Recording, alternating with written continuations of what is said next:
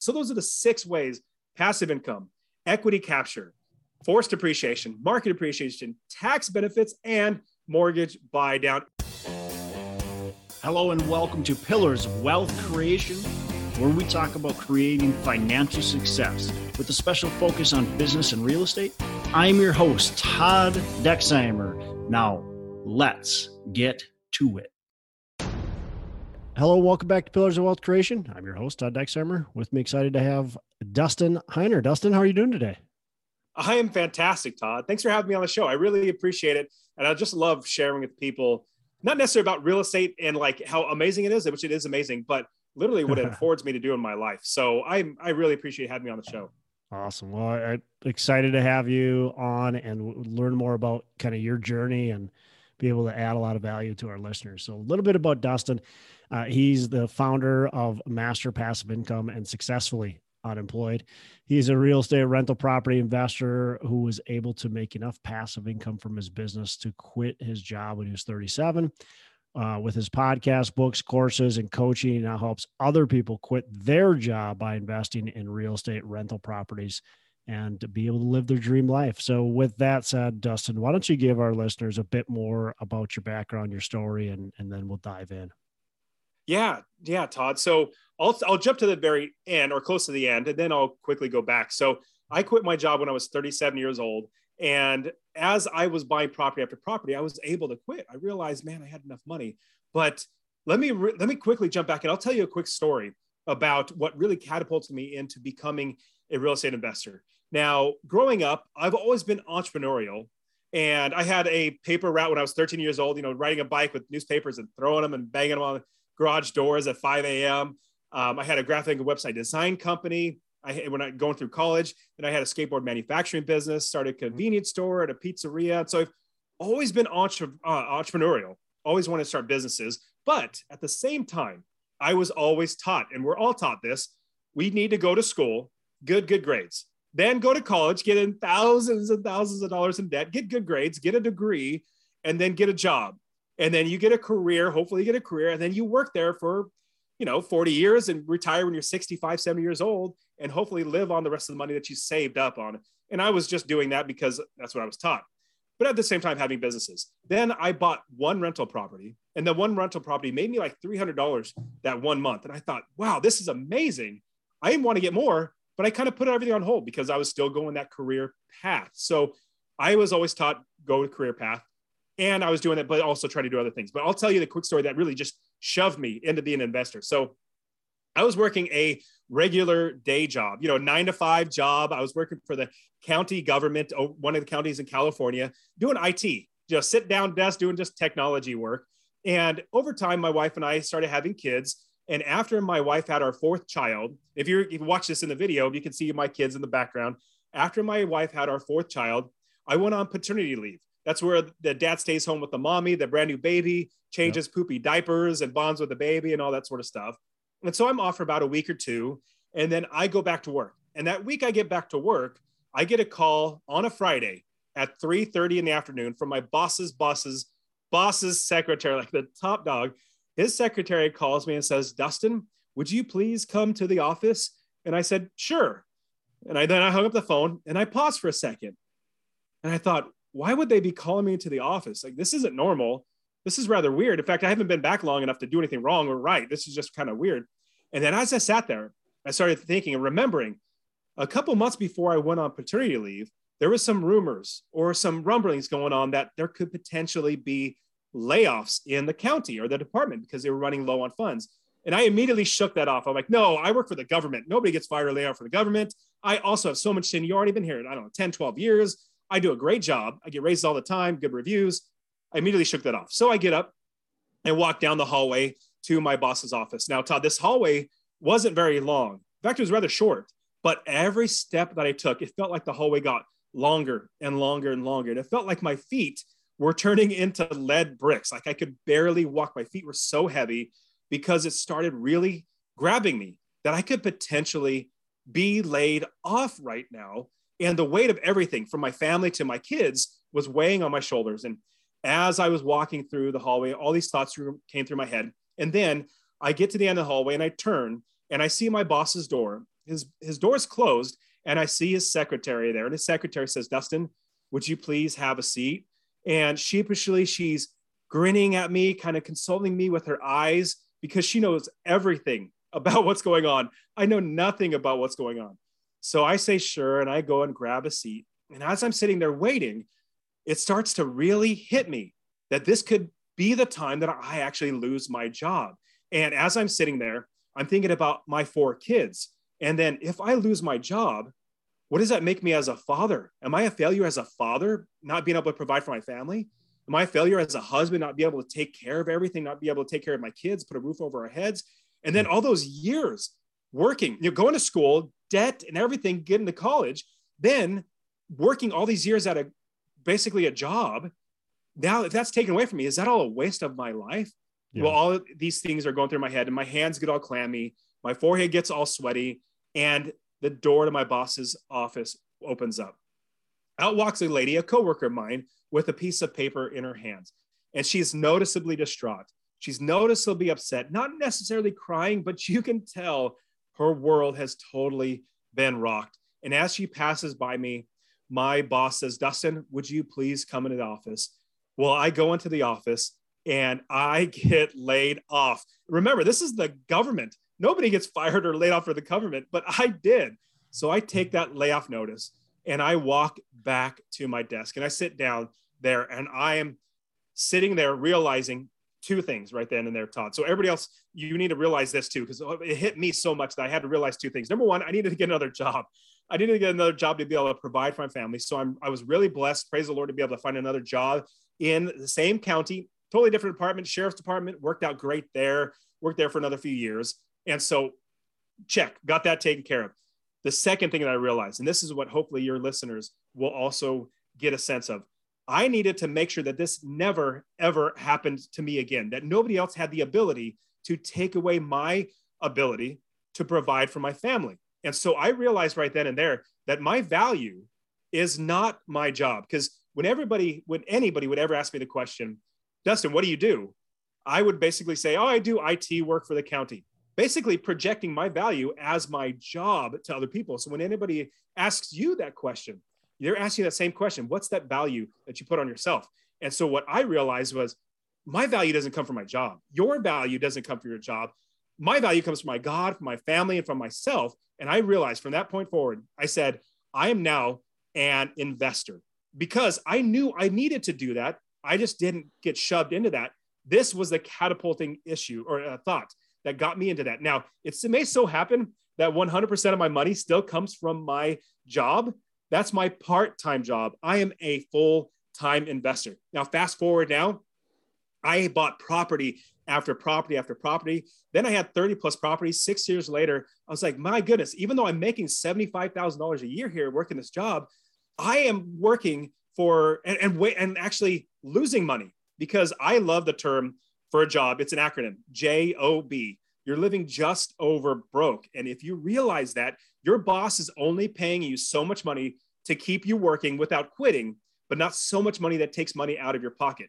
So if you round that all to say, your value is so much more than anybody could ever pay you. So I'll round out the story to share with that. If you remember that short hallway that I walked to go get laid off, well, I went to my new boss, a great boss and everything. But I said, boss, I'm laying you off, like kind of jokingly. But I said, here's my two weeks notice. And he said, Dustin, what are you going to do? And I said, I'm not going to do anything. I have real estate. I literally don't need to work 30 plus properties. I don't need to work. Now, the last part of the story is I walked to my car. I worked in downtown. And so I worked, I walked a mile and a half to my car. I did it a thousand times. But if transpose that, or I think about that short walk where I felt like my feet were lead bricks, this new, this last walk, I felt like I was walking on clouds because I knew I would never, ever need a job again because I changed my perspective. My value is now in who I want everybody to know me as an investor. Now I will never need a job again. So I'll, I'll pause that story and share. You probably got questions, but that's how what that's really what catapulted me into become a real estate investor. Yeah, that's that's awesome. I love it. I was never given the privilege of being laid off, but uh, I did quit fairly quickly after realizing the same thing. Like I, I worked for the school district, um, similar deal, and just like uh, realized fairly quickly that you're kind of at their mercy. You're getting paid 100%. what what you know you're getting paid very little, especially as I was a teacher. I mean, you get paid, paid very little for what you do. Nothing. It's ridiculous. Um, so yeah, I realized it fairly early on. But so, what kind of properties were you purchasing? Was, was it single families? It's rental properties, single families, duplexes. What kind of properties? Yeah, think of residential. So mm-hmm. residential mm-hmm. from IRS and bank standpoint, four units and below. Mm-hmm. So I mm-hmm. like single family homes, duplexes, triplexes, fourplexes, multifamily, a whole different ball of wax, which is really great stuff. It's just that it's harder to get into. So I started with single family homes and duplexes and yeah. triplexes and work my way up. And then after, like I said, 30 plus properties, I was 37 years old. I had enough. And here, here's, here's how I worked it out too. Because of rental property, I realized I want to go for profit. I want to make sure that I'm making $250 or more in passive income because I want to replace my income, cover my expenses from my properties. So I easily knew, okay, if I make $250 at the minimum from every single property, if I just multiply that out, one property at $250 a month, that's $3,000 a year. If your boss came to you and said, Hey, can we give you a $3,000 raise? You'd be like, Sure, let's do it. Yeah, yeah. Well, this, I literally don't work and I get a yep. $3,000 um, a year raise. But here's the thing multiply it out. 10 properties is $2,500 a month. That's $30,000 a year in passive income. 20 properties is $5,000 a month, $60,000 a year without working. Remember, this is passive income. Rents minus expenses is your income.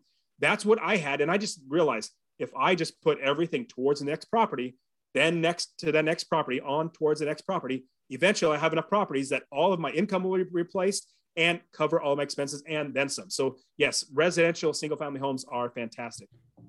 Are you using third party management or you guys managing them in house? absolutely love having other people, man. I don't want to do anything. Well, here's the thing. I realized that, remember, I always said, or I said, I'm always entrepreneurial. I've been an entrepreneurial person. So I approached the idea of investing as a business.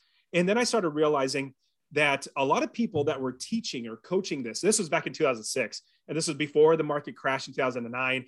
And if you realize what happens when you're renting for, you're not, not trying to get appreciation, you're trying to get passive income and utilizing property managers as well, because I don't want to do the work. If the market goes up, if the market goes down, if the market goes sideways, I still make money. So from 2006 to now, I still own those properties. If you can see the kids in my in the video, those are my kids back there. Those are the ones I'll literally give these properties to. Now, but at the same time, I didn't want to manage them myself because at the time I had a job.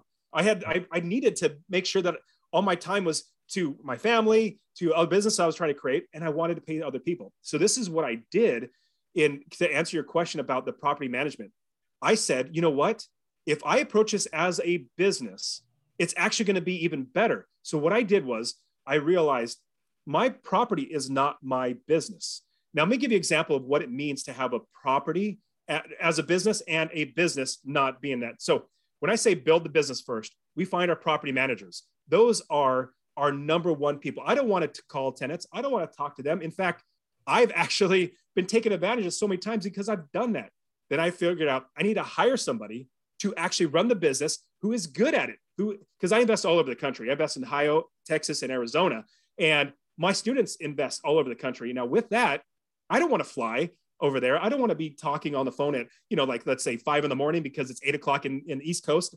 I don't want to do that. So I hire other people, and the property managers are by far your number one people in your business. Yeah, you know, it's a lot of people want to manage their own properties. They think this is the best way to go because you, well, you'll take care of your property better than anybody else.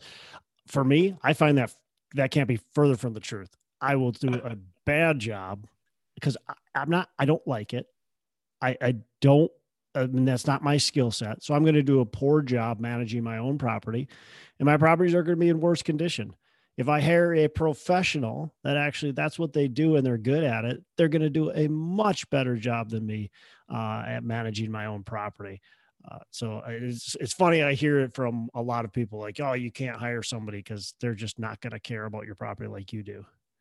Well, see, there those are people that I like to call naysayers they're they're naysayers, and I get naysayers throughout all types of aspects of the business. They even naysayers would say, "Don't even buy a property. Don't even invest because you're going to get those 2 a.m. phone calls. They're going to trash your properties." Yeah. They're basically projecting onto you their limitations, which is sad.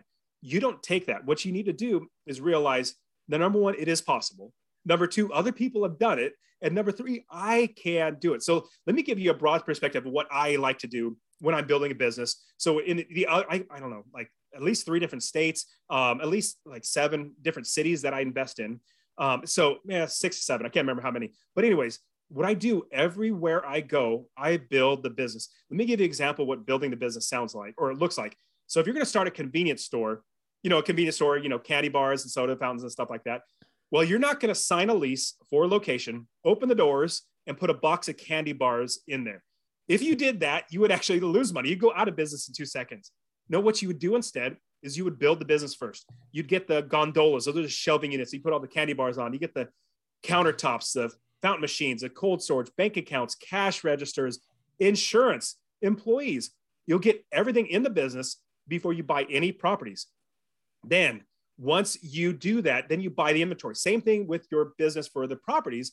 You build the entire business. You find the real, uh, realtors, the property managers, inspectors, home, home uh, uh, insurance agents. You have plumbers, roofers, all these other people in the business before you buy any properties. And then you view your property as your inventory. So you build the entire business and then you buy that inventory and then put it into your business. That's how I was able to scale my business so well is because I had so many people doing the work for me. And here's the great thing, Todd, you understand this.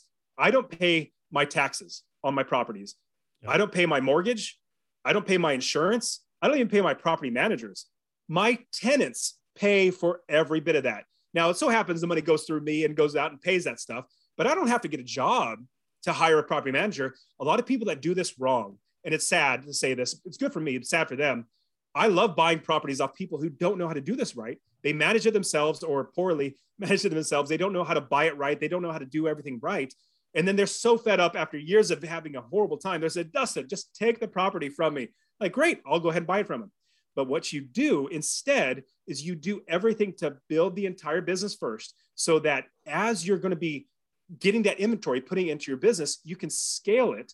And then your property manager is paid for by your tenants because that's a lot of people a lot of people come to me and say well Dustin I can't afford a property manager. Well you should have bought the property a lot cheaper than you bought it for. So long story short add everything up. Building the business first has made me so I literally don't work. In fact people know the book four hour work week. I think working four hour week uh, four hours a week is for suckers. I even work 30 minutes a week. Maybe 30 minutes a month is just by getting the statements from my property managers looking at them make sure everything's good and then putting it aside. That's what I do and so that's what I love to share with everybody else I'm excited to tell you that the North Star Real Estate Conference is going to be this May 2nd and 3rd in the Twin Cities. We're going to have amazing speakers there who will add great value to you. But the real value is in the networking where you can meet potential partners, learn about deals, and make some real money. Our three pillars are connect, learn, and succeed because that's what you're going to do. So sign up today at northstarunlimited.live and use coupon code EARLYBIRD for $100 off your ticket. What do you do with all your free time then? I actually, what's fun now is I go to the gym, hang out with the family. My wife homeschools. I have the easy job of making money. She has the hard job of homeschooling the kids. But then I get on podcasts, you know, get to talk to great people like you, Todd, and get in front of other audiences, just share, man, this is just possible. This is literally possible. And I just like a next door neighbor, like, I just want to tell as many people as possible, like, this is possible. So with my free time now, it's literally just getting on podcasts, creating YouTube videos, just literally giving away all the stuff of how to invest in real estate. Nice. Love it.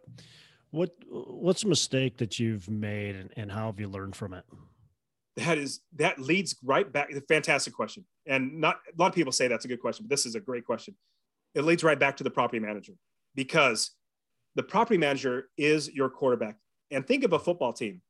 The person on the team, the the the, the one that makes you score, the one that keeps you on the field getting offense, like doing well, is your quarterback.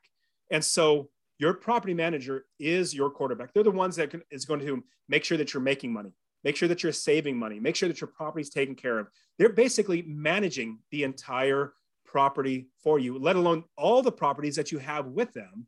And so what I did wrong when this is the wrong way to do it, I back in California, 2006, I lived in California in 2006. I flew out to Ohio, found a property manager, found a realtor and then put them together and bought a, a rental property. Basically, they both had pulses. I said, let's just do it because I had no clue what I was doing.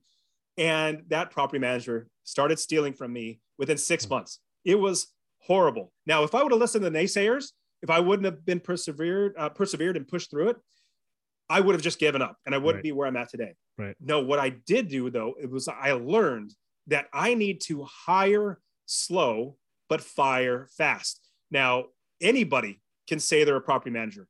Most likely, even realtors, and sometimes you might have to have a license to have to be a property manager, like a realtor's license to be a property manager. Yep. But there are so many realtors that just say, okay, it's slow right now in this season. I can't sell any houses or buy have any buyers buy any houses. Let me just put on a realtor hat and manage properties. They are not the best, in my opinion. So here's what I do. I learned from my mistake. I hired the wrong property manager. Yep. I hire slow and I fire fast. What that means is I literally call up six to 10 different property managers in whatever city that I'm going to be investing in, and I interview them. And oh, I, I have a list of 22 questions that I give to all my students and the answers to all the questions, what they want from their property managers, these questions answered. And so we go through and we interview them multiple times. We don't want to just pick somebody, oh, you're a property manager, let's put you in there what's going to be bad is if you find the right property manager or sorry if you're going to find the wrong property manager they're going to ruin your life. They're going to be pulling your hair out. Now here's another thing. Here's i'll quickly add one more sad, uh, uh, tie, uh, side note to what you just asked which means what is the number one thing? Number one thing is finding the right property manager. The number two thing is not finding a property manager. Now what other people are going to try to teach you is you find a property and then you run the numbers then you run the numbers, make sure you're gonna make a little money in passive income. Then you find somebody to fix up the property. Then you find a tenant to put in there. Then you find a manager to manage the property. Well, it's, in my opinion, backwards. What's gonna be horrible is if you find a house, you do exactly everything they tell you. It looks like it's gonna run the numbers and make money for you, but you cannot find a property manager. Be it that there's no good property managers in the area, you can't find the right ones, the ones can't be whatever the process might be. It might be a horrible area that nobody wants to manage. Then you have not an asset anymore, a liability draining money out of you, making you pull your hair out. So, two things it was not getting the right property manager. And the other thing is not getting a property manager. So, learn from my mistakes on both of those. Yeah. And I like you said you got to get that property manager first or, or very early on in the game. Uh, it's so important, in my opinion. And, and you know, I we're buying multifamily properties and larger multifamily properties. Our property manager is a big part of our due diligence. They're big, oh, they're yeah. a huge part of our success. There's so many times we'll send a property over to a property manager that we're underwriting, and they'll go, "Yep, walk away. Uh, we know this property too too well." And it's the same thing with single family. I mean, it, look, if you got a good property manager, they're going to go, "Hey, uh, look, uh, that's not a, the area you want to be in. I know what you're looking for. That's not it." Or, "Look, that that property is a problem property. You're just gonna, it's just gonna be a struggle." We, hey, we walked through that property during your inspection period, and that was a disaster. Like you have mm-hmm. to walk away, you know. So there's, there's just so much value they can add during the process. Putting, trying to plug them in towards the end uh, uh, that's just that's so backwards so yeah and, and wouldn't you want to get an expert that's literally yeah. in the area see I, where where i live i don't necessarily invest where i live i love investing all over the country and my students invest literally all over the country and so i'll give you an example i do one-on-one coaching and let's say a student says hey dustin what do you think about this property like i don't know even though let's say i actually invest in that city right because i invest in a lot of cities they say, Well, Dustin, you invest here. Aren't you the expert? I'm like, No, yeah. I'm not the expert. I hire experts who are literally there on the ground.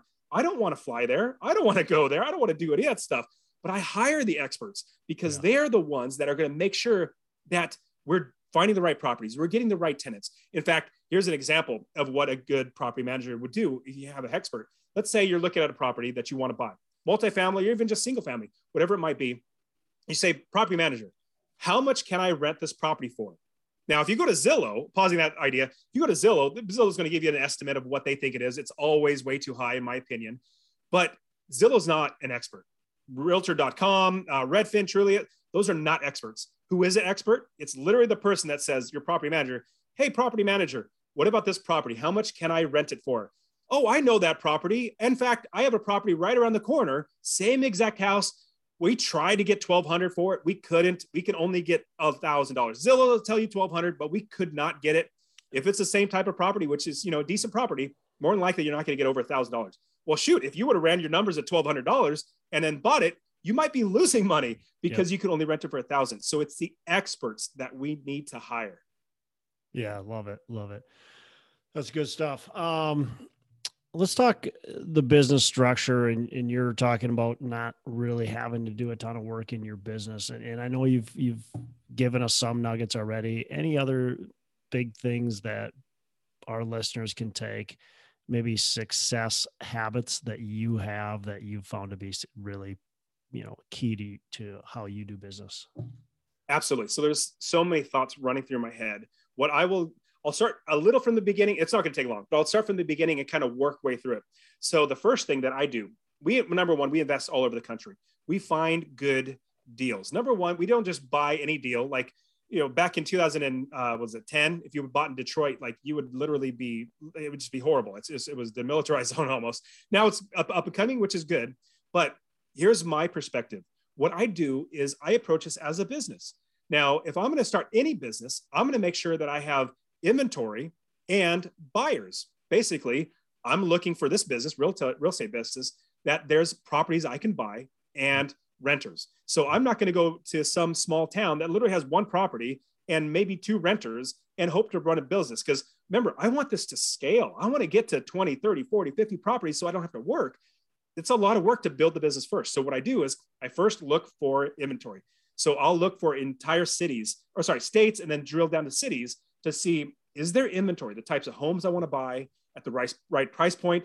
Are they going to rent for the amount? And make sure that there's going to be inventory. From there, I pause the idea of the inventory and looking at properties because a lot of my students, this is literally what they do. Hey, Dustin, I found this city, there's a lot of inventory. I've already got eight realtors looking for properties for me. like, stop, stop, stop. Don't do that. Have you found a property manager yet? No. Like, don't find properties right now. We have to yeah. do so much work before yeah. we get to finding properties. The properties will be there. Don't worry about it. So, what we do is we find inventory, nail down this is a city, pausing the idea of looking at properties. Now we start building the business. We start finding the property manager first. From the property manager, then we look up. We want to get mortgages. We can't buy a property unless we have mortgages or mm-hmm. money, you know, financing. Super that, important. Yeah. Yeah, absolutely. And then from there, looking for what covering your idea for expenses, taxes, making sure you can count for those, get insurance brokers so you can account for those insurance, things like that. So we want to start in the process, making sure we have a business number one that has inventory number two, then start building the business number three. And then number four, once you have the hired the right people, selected the right people, that's when we can start finding inventory. Now, yeah. here's one also uh, key that I wanted, there's another thought that was flying through my head that I really need to share, especially in this market right now. This market right now is definitely a seller's market. Prices are really high, interest rates are low, people are buying. It's definitely a seller's market. What's going to happen is you're going to get discouraged because you're going to be putting in offers and they're probably going to get taken. In fact, us as investors, we buy the houses lower. Let's say it's worth $100,000. And yes, there are properties that are worth $100,000, even lower than that. Um, but if it's $100,000 that's worth, I'm going to put an offer for try to get it for like 80, 85,000. I'm going to try to capture equity, which is one of the six ways that we make money investing in real estate. Passive income is another. But what we do is we put in offers that are lower. Now, the sad thing is we're going to have to go through a lot of offers before we actually get one. And here's another reason why we put offers lower, not just to capture equity, in order to get our passive income high enough. Remember, $250 a month minimum is what we want. We have to get the price lower in order for our mortgage to be lower, our payments to be lower, and all that sort of stuff, so that we have the passive income. Yep. What's going to happen though is you're going to get a little discouraged right now. Now, when it's a buyer's market, totally different. You're going to have like you're not going to have enough money to buy a minute property. You can't keep up. Exactly, man. In 2010, I wish I had more money. I would have yeah. bought so many more properties. I'm looking forward to the next one. But all that to say, I want to get back to the the idea. Don't get discouraged. Don't give up. But here's the thing: you need to put in more offers. Yeah. Now, more offers that you get a no to. Basically, if somebody says no, you're that much closer to the next yes. So I have students who say, you know what? I know I need to get a property in the next two weeks. Like I really want to get a property in two weeks. What they that, that could be, you know, timeline give or take. But what they do is they start putting in offers and they try to shoot for 10 a week, 10 offers a week, not through the same realtor. It could be through this. Uh, they found a property through a seller's realtor, through a wholesaler, through another investor, through through many different ways, but they're always putting in offers. Eventually, you're going to get one. And just imagine if you had 10 fishing poles in one pond, more likely you're going to get one fish. So you just got to keep putting in offers. That's one of the biggest things that you really need outside of building the business. Keep putting in offers.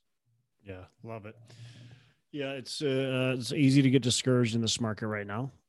Prices are high. Doesn't matter what asset class you're in. Prices are high, and it feels like there's no deals. Um, but the people that are doing deals are the people that have those fishing poles out there, and they're they're they're catching fish. Now, it takes them a while. It takes them a lot of offers. It takes a lot of hard work, but they're they're getting deals if they put the effort into it. You mentioned six sure. ways. Let me let, let me add one quick thing yeah. too. It's really interesting. As I've, I've coached hundreds of students now, getting that first property is always the hardest for every mm-hmm. single person. Yeah. But what's crazy is the second property comes so much faster. Imagine if it takes six months to get that first property. Most of my students, at most six months, usually and they may, might be a little longer than that, but we try to shoot for six months. That's after building the business, doing everything right, you know, literally doing everything right. The next property comes within a month, maybe two months at most. It just comes so much faster yeah. because number one, you've got that first property. You got the butterflies out, you got the nerves out, you got the business built. You know what you're looking for. That second property comes so much faster. Yeah, yeah, I couldn't couldn't agree more. Um, you mentioned six ways to make money in real estate.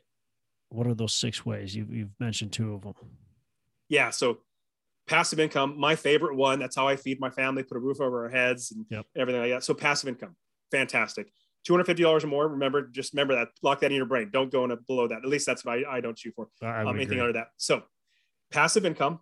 Next one is equity capture. Love equity capture. Basically, it's worth a certain dollar amount, let's say 100,000. We buy it for less, let's say $85,000. We capture or we basically make $15,000 in equity from that property awesome way to make money. Another way is forced appreciation. We try to find a property that needs a little bit of work, maybe a lot of work. We make sure it has work in there so that we fix it up. Let's say we spend $10,000 doing, you know, painting, flooring, all that sort of stuff, and it'll it, um, appraise for more. Let's say $25,000 more than what it was. $10,000 appraises for 25,000. That difference is another $15,000 in a forced appreciation. Another one is market appreciation. We know just over time, the markets go up. In fact, yep. Phoenix alone, where I live, in the last year, it's been 20% appreciation. It's just Crazy. nuts right now. But that's another one. Another one I love is tax benefits. Now, if you're not making that much money, it doesn't really grab you. But when you start making money, the tax benefits is, are, is totally amazing. The depreciation alone is so brilliant. I love depreciation. Yeah it's a whole big another talk, but just realize the tax benefits are amazing. The last one is another, uh, it's almost as great as passive income, is mortgage buy down. Basically, if you buy a house, your tenants then pay off the rest of the house and the interest. Let me give you an example how this could play out. Now, let's say you bought a house with an FHA loan. FHA loan is a federal housing administration loan, three and a half percent down, not that much let's say you bought a house for $100,000. I'm just using round numbers. $100,000, that's $3,500 down payment. More than likely, you could save that up. Then you move into the house because the requirement for FHA loan is to be in there for a year. You're in there for a year for $3,500, and then you have your mortgage payment you got to be paying. Then you move out, refinance it, pull that money out. You basic that, uh, I'll pause that. You don't go there, but go back to you move out, and then you put a tenant inside of that property. Now you still owe $96,500 and interest and taxes and insurance. Your tenant then pays the rest of that $96,500 and all the interest on top of that. And you put $250 in your pocket. So those are the six ways passive income, equity capture, forced appreciation, market appreciation, tax benefits, and mortgage buy down. It's absolutely brilliant. Yeah. And of course, if you do it right, you're getting advantage from all of those things. Um, but even if you do it wrong, you likely, hopefully, at least unless you do it really, really wrong, you can capture at least a few of them. Um, you know, the principal pay down is such a beautiful thing. Oh, It- yeah. even as long as you're breaking even, which of course that's never the goal, but as long as you're breaking even, the resident is paying the mortgage down. So worst case is you're creating income by that mortgage payment going down and in 5 10 15 years now you've got some equity sitting there let me give you a, uh, give your audience. I know you know this, Todd. I'll give the audience um, a little perspective. But I, I was I quickly touched on it for two seconds, but I jumped off it. But I'll get right back into it real quick. So when you get equity in that property, let's say you do equity capture, you force appreciation, and after time you pay down the mortgage. That's equity sitting in your house. If a lot of people might say, "Well, I got hundred thousand dollars in equity. What if I sell this house? That'll be a thousand dollars, man. That'd be great." Yep. Like, well, if you sell it, then you don't have that income coming in from that property number one. And then you've literally just that's that's it. You're done with that property. Now it's great but you have to pay taxes on it if it's an investment property. Why not instead do this? I love this. Why not instead do a cash out refinance of the property and it's a tax free loan? IRS doesn't tax loans. So you're loaning against the property. You're pulling that cash out tax free then you're buying a new property with that money. Let's say it's a down payment or whatever to buy a new property. Then you have two properties. Eventually, those will all be paid down. Then you use that refinance, pull that out, do it again. That's literally, I just recycled that same money from the very beginning, that first property, recycled it over and over and over to buy more and more properties. Yeah, that that's a beautiful way to do it. Buying with a little bit, and that's the value with with you know number two and number three, where you said you've got the equity capture, you're buying it for a little bit under market value, and then you've got some forced appreciation where you can do some improvements, you can make the property worth more than what it was before, and now very quickly you can refinance that, pull money out, as long as you're still making number one that passive income that you mentioned of 250 or more a month on a single family house. So. Love it. Uh, excellent stuff. So, got a couple last questions before we completely wrap up here. Dustin, what's a favorite book uh, that you can give to our listeners? So I'll definitely lead off with the first one. I'll, I'll, can I give you two? Would that be okay? That's fine. Awesome. First one, Rich Dad Poor Dad. That's really what got me started. Remember, I said from the very beginning, I was always taught, you know, go to school, then then literally just retire when you're Yeah. 65 years old. That whole the whole plan. It's horrible. Rich Dad Poor Dad snapped me out of that and realized, oh, there's a different way. So that's Mhm. one. The second one is Richest Man in Babylon, written by George. S. Cla- S. Clason. Fantastic book, fictional book, but teaches principles on finances and and just money. Amazing book. So put those two together, it just blew my mind. I said, let's there's there's a better way out there. Love it. Love it. Um, all right. So, last question before we wrap up. What are your three pillars of wealth creation? I love rental properties number one. That's by far. Now, people talk about streams of income, you know, basically different ways that money comes into your your uh, your life and yourself. I love having a river of income plus little streams. So my river is real estate. 100%. That's where I make all of my money. In fact, any money that I make goes right back into that river to buy more properties to make more money in that river. But I do have other streams. So, number one, the five, the three pillars. Number one is investments or rental properties, 100%. Number two, I love businesses. I now that I have more time, imagine having 40 plus more hours of your life not devoted to somebody else making them money, but devoted to you you mm-hmm. make businesses. So now I literally have like five or six businesses. In fact, I just created a new business. It's actually a real estate investor conference called Real Estate Wealth Builders Conference, RubeCon for short. And with that conference, it's literally a community. I'm trying to build a community pe- of people. With that, I'm hopefully creating another business. So investments number one, business number two. Se- The last one is literally passive income. So writing books, having my YouTube channel, you know, teaching for uh, master passive income, teaching real estate to my podcast, all that sort of stuff, and coaching. Like all that is another way of making money. So that that- it's just once you realize it's there's so many more ways to make money than working a dead end job, you're going to be so much better off. Yeah, couldn't couldn't agree more. Awesome stuff. Well, Dustin, really appreciate you joining us on the show. Tons of great value, tons of great um, you know, insight into what you do and and how it works, why it works. Uh, how can our listeners get in touch with you and learn more about what you got going on? Yeah. So actually, I have a real estate investing course I can give them for free. Would you mind if I share that out? Absolutely, let's do it. Awesome. So if I, I I just want to show you how to do this, I'll literally give it to you my real estate investing course for free. If you text the word rental R E N T A L, rental to 33777. 33777. I'll literally give it to you. Or you can go to masterpassiveincome.com forward slash free course. That's all one word, forward slash free course. Get it there. But I'll show you how to how to find an area of the country to invest, how to build the business, how to make sure you're scaling the business, doing everything right. Literally show you all that. Plus, I have my podcast, the Master Passive Income podcast, where it's literally just me. I don't really do interviews. It's just me teaching how to do this. My YouTube channel, masterpassiveincome.com. But any of those ways, you can definitely reach me on there. That's awesome.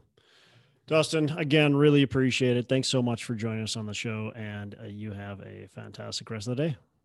Thanks, Todd. I appreciate you. Hey, thanks so much for listening. I appreciate you being a loyal listener. Say, I would love to have you go on to our Facebook page and subscribe. Uh, give us a thumbs up. Go on to iTunes or wherever you listen and give us a rating and review. Don't forget to subscribe.